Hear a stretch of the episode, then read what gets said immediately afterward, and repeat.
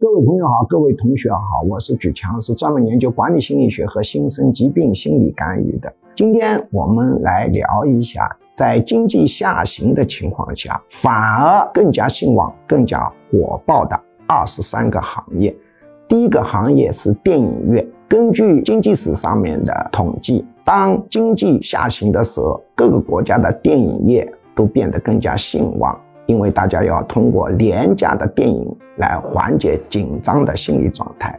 第二是游戏业，第三是低端旅游业，原因也是因为经济下行，心情压抑，通过低端的旅游舒缓心情。第四是中国的西北、西南、东北地区的低端白酒业，也是借酒浇愁。第五，算命业。当经济下行的时候，人对未来就感到不可琢磨，而我们人类天性是喜欢确定性的，所以算命也会兴盛起来。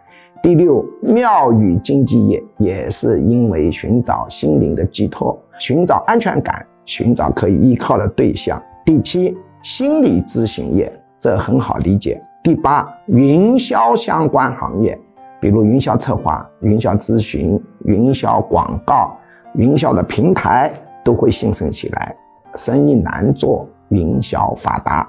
第九，管理咨询业，生意难做了，大家就要找原因，就要改善管理。第十，实用的教育业，这种沉睡提升文凭啊，大家觉得不一定管用，一定要实用的教育，实用的培训。第十一，经济纠纷法律业，经济下行，纠纷增多。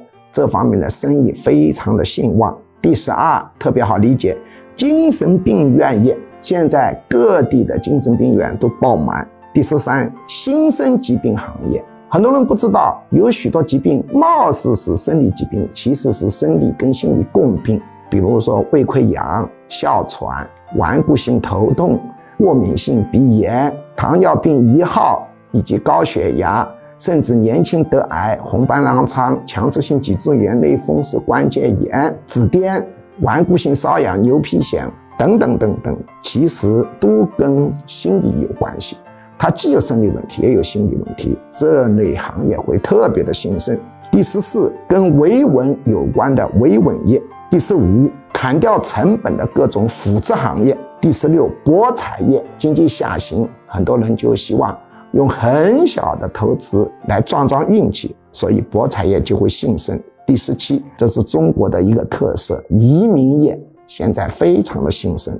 第十八，财产传承业，比如帮你设置家族办公室啊，设置信托，如何让你财产得到传承，这个行业开始兴盛起来。第十九，企业并购业。第二十，品牌打折业，比如奥特莱斯，生意就开始变好了。第二十一，考公考研的辅导业；第二十二，在比较西化的地区，咖啡业，比如上海、广州、深圳，咖啡业就会上去。原因是因为西化的地区有人有习惯于通过喝咖啡来缓解精神，而经济下行，人的精神状态就比较紧张。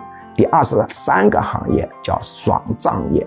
爽账业现在呢，利润是非常丰厚的，但是它有文化障碍和心理障碍，利润丰厚你也不一定干啊。所以经济下行并非无事可做，关键是你要思维开阔，勇于创新，还是有许多事情可以做的，可以大有可为的。